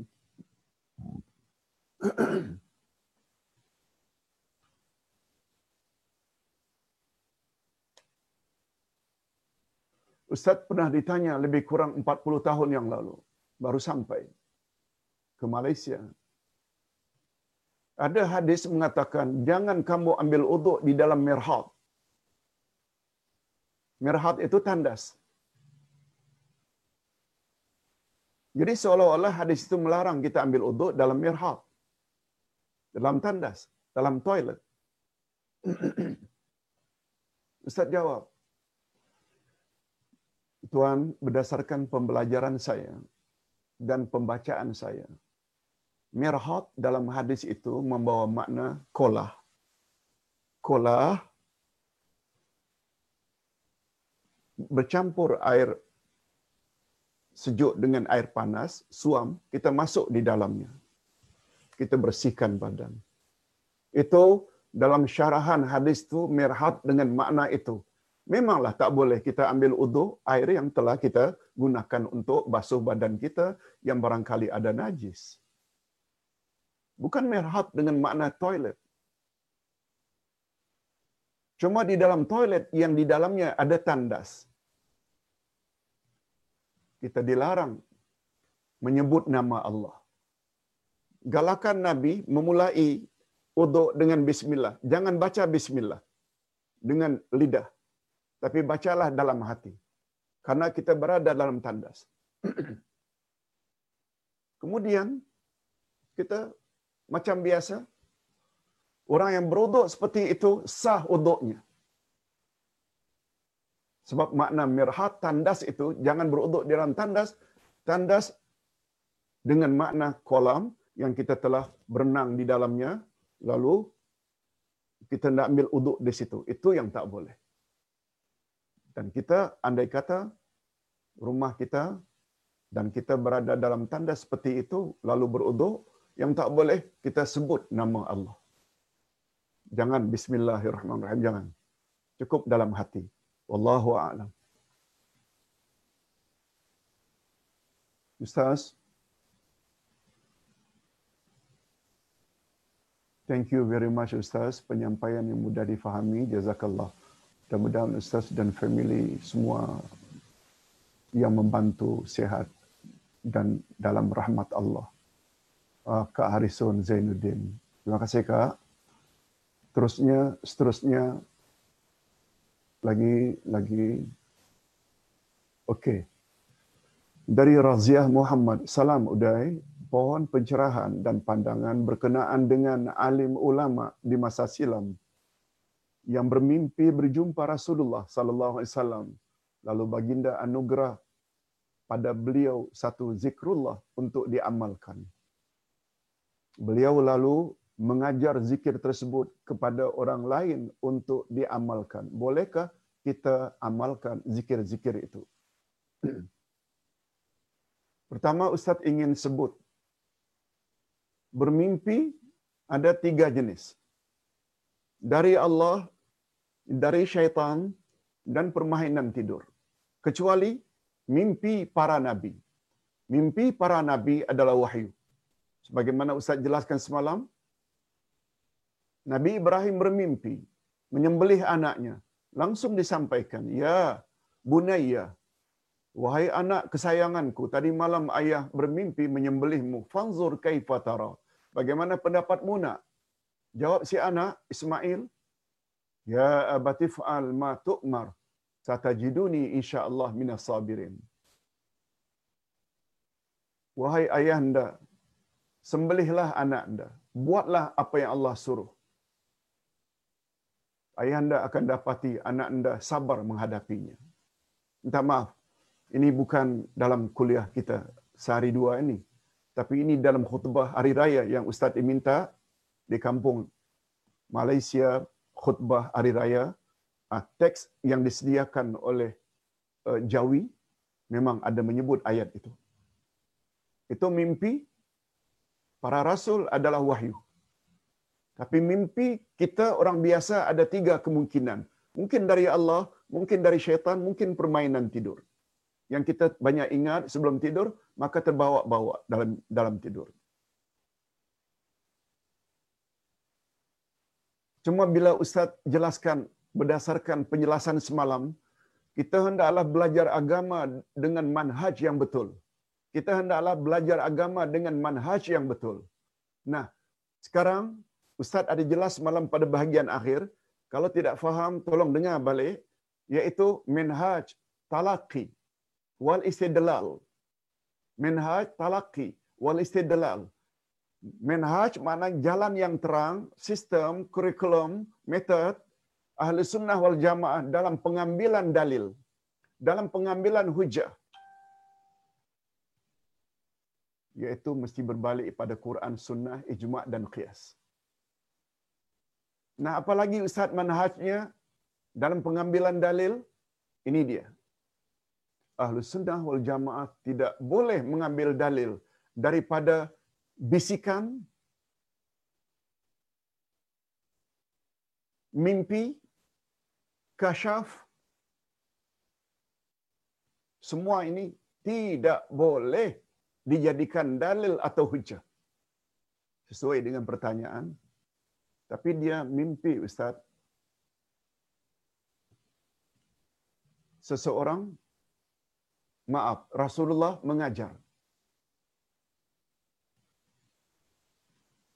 Jawaban dari Ustaz, boleh dia amalkan, tapi yang mustahak mesti sesuaikan mesti tanya pada orang alim ulama maknanya itu betul atau tidak. Ajaran yang kita peroleh melalui mimpi, walaupun kita mimpi Rasulullah, dalam akidah al-sunnah wal jamaah tidak boleh dijadikan dalil. Lain halnya, bila kita memiliki buku sebagai contoh. Ustaz ada buat buku Munajat Rasulullah. Wirid Rasulullah. Di bawahnya ada footnote. Hadis riwayat Imam Bukhari. Number 6199. Untuk bacaan Allahumma inni as'alukal firdaus al-a'la minal jannah. Jelas. Ada referensinya daripada hadis Bukhari lagi lengkap dengan namanya. Yang ini boleh. Tapi melalui mimpi mungkin itu sebabnya ustaz tidak kata tak boleh tapi tanya pada orang yang tahu bahasa Arab dan orang yang tahu akidah bercanggah tak? Bercanggah tak? Bercanggah tak dengan ajaran Nabi Muhammad sallallahu alaihi wasallam? Okey, kita teruskan.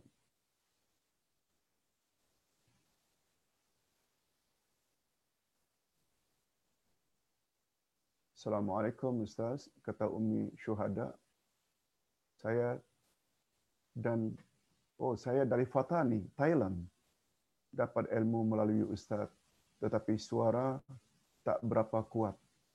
Minta maaf ya. Minta maaf Umi Syuhada. Mungkin ya lainnya tak begitu clear. Zalina Sabardi. Terima kasih Ustaz di atas pencerahan. Semoga Allah merahmati Ustaz. Amin. Amin. Terima kasih. Uh, terima kasih Hairi Lensky. Ustaz cuba nak cari pertanyaan kalau ada lagi. Okey. Nani Zakaria. Assalamualaikum Pak Ustaz. Apakah kita berzikir contohnya zikir pagi petang? Adakah kita wajib menggerakkan bibir kadang-kadang kita berada di khalayak ramai seperti di dalam LRT.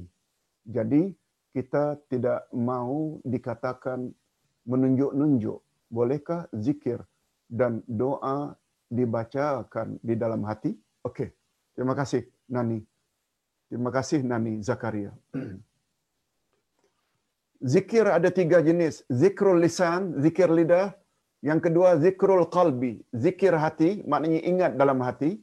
Yang ketiga, zikrul amal, kita amalkan apa yang diperintahkan oleh Allah.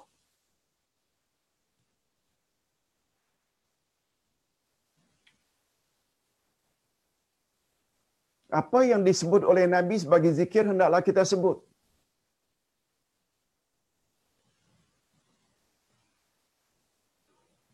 Zikir yang paling utama bila kita combinekan ketiga-tiga jenis zikir tadi. Lidah menyebut, hati mengingat, anggota melaksanakan. Zikir yang Ustaz susun di dalam kitab Wirid Rasulullah pagi petang, hendaklah disebut. Cuma, ah ini, cuma sesuai dengan sabda Nabi. Afdalu zikri al-khafi sebaik-baik zikir adalah perlahan-perlahan. Umpamanya, kita berzikir umpamanya dengan membaca ayatul kursi. Kita berzikir umpamanya dengan Macam-macam zikir yang kita sebut. Ya Hayyu Ya Qayyum bi rahmatika astaghis fa aslih li sya'ni kullahu wa la takilna li nafsi tarfata ain. Itu didengar oleh orang. Tapi kita juga boleh baca kita sebut tapi telinga kita saja sendiri yang mendengar. Dan andai kata bimbang juga, barulah kita ambil sikap membaca dalam hati. Tapi bila disebut dengan zikir itu, dia hendaklah disebut sebenarnya. Itu sebabnya kata Nabi, Abdul zikri al-khafi. Sebaik-baik zikir perlahan-perlahan. Apa makna perlahan? Sebab zikir dalam bahasa Arab ada dua makna. Zikir dengan makna sebut. Yang kedua, zikir dengan makna ingat. Itu sebabnya bila kita combine, mulut menyebut walaupun dengan perlahan, tapi hati memahami makna yang disebut, itu yang paling sempurna. Wallahu a'lam. Begitu Nani Zakaria. Ustaz. Terima kasih Ustaz. Okey, terima kasih. Alwiyah Abdul Rahman. Ustaz, bolehkah kita salat jamak takdim di rumah sebelum mula perjalanan? Okey. Begini, dalam agama Ustaz ada sebut dalam pedoman salat musafir. Dalam Islam dalam perjalanan jauh yang kita boleh jamak dan kasar.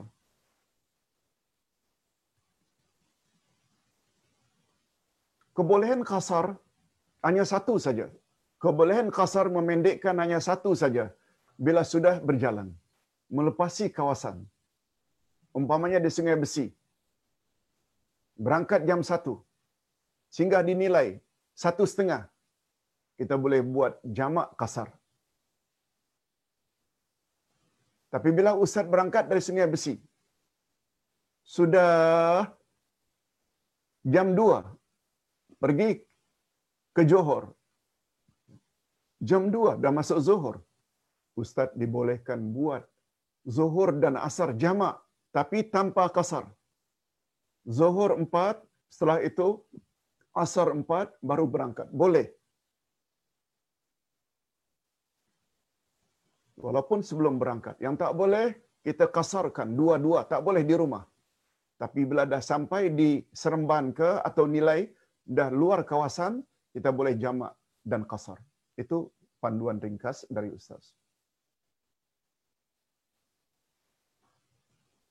Okey.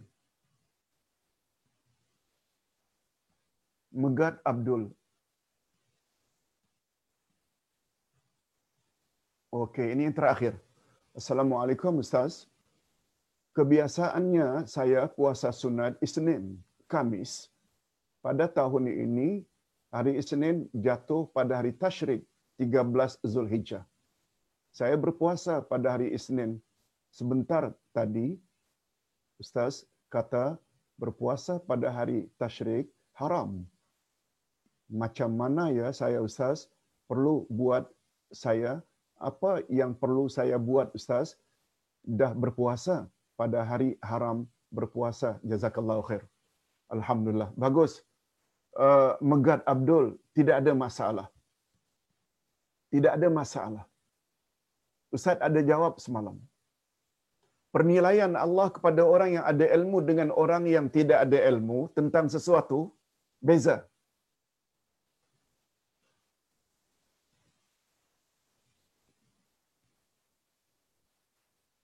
Orang yang ada ilmu lalu dia tidak ikut ilmunya yang betul. Itu boleh mengakibatkan amalnya ditolak. Tapi terhadap orang yang jahil, orang yang tidak tahu perkara itu sebenarnya tak boleh. Lalu dia buat juga. Dia tidak diberi dosa, cuma perlu tobat saja. Perlu tobat saja. Ustaz buat contoh semalam. Seorang sahabat salat dengan tidak tumak nina. Kata Nabi, setelah salam orang tersebut, salli wa anta lam tusalli. Salat balik sebab kamu tadi belum salat. Atau dengan kata lain, salatmu tidak sah. Dia ulang. Macam itu juga. Kata Nabi, ulang sekali lagi. Salat lagi. Sampai tiga kali, dia menyerah. Ya Rasulullah, ini salat yang saya tahu.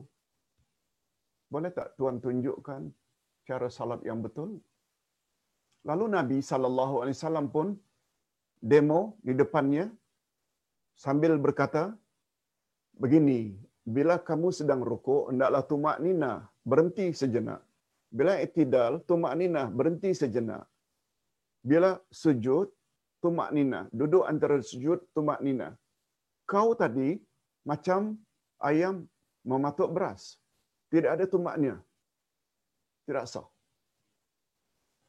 Dan kata ulama fiqh tidak ada riwayat Nabi suruh orang tersebut ulang balik. Karena Nabi tahu dia lakukan itu dalam kejahilan. Berbalik kepada pertanyaan megat karena dilakukan tanpa pengetahuan.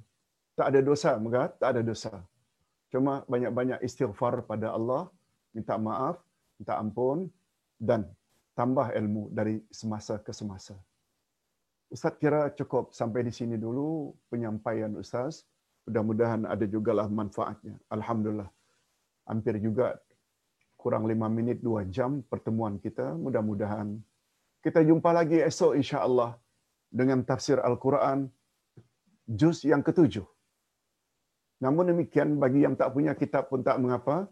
Seperti biasa Ustaz akan sertakan nota tentang pelajaran esok. Insya Allah. Kita tutup dengan tasbih kafarat. Subhanakallahumma bihamdika asyhadu an la ilaha illa anta astaghfiruka wa atubu.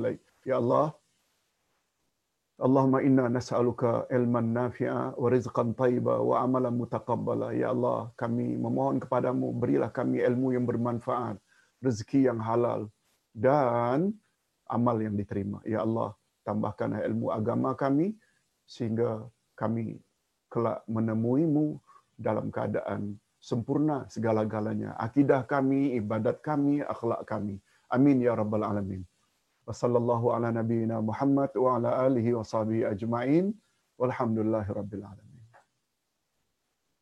Okey. Okey. InsyaAllah.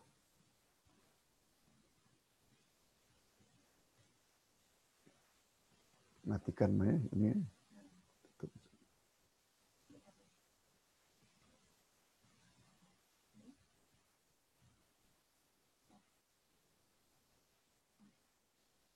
Dah, mah, dah. Tekan N. Mana N-nya tak ada mah? Tak ada N.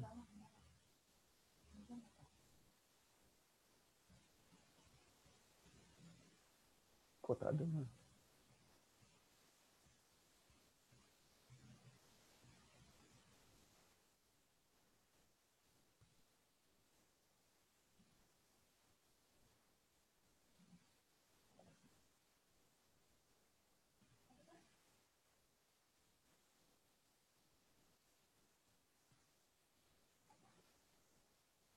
Mana dia? N tak ada masih.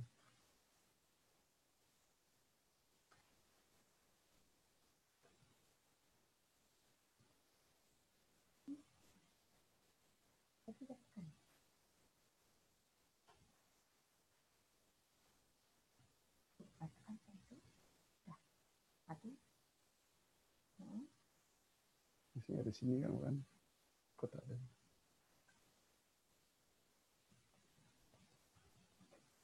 Sudah ada pokoknya dah berakhir ya. Mai.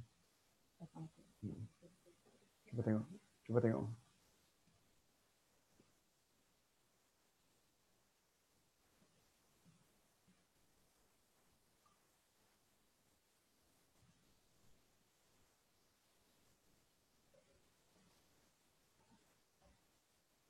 Udah mah? Ah? Belum.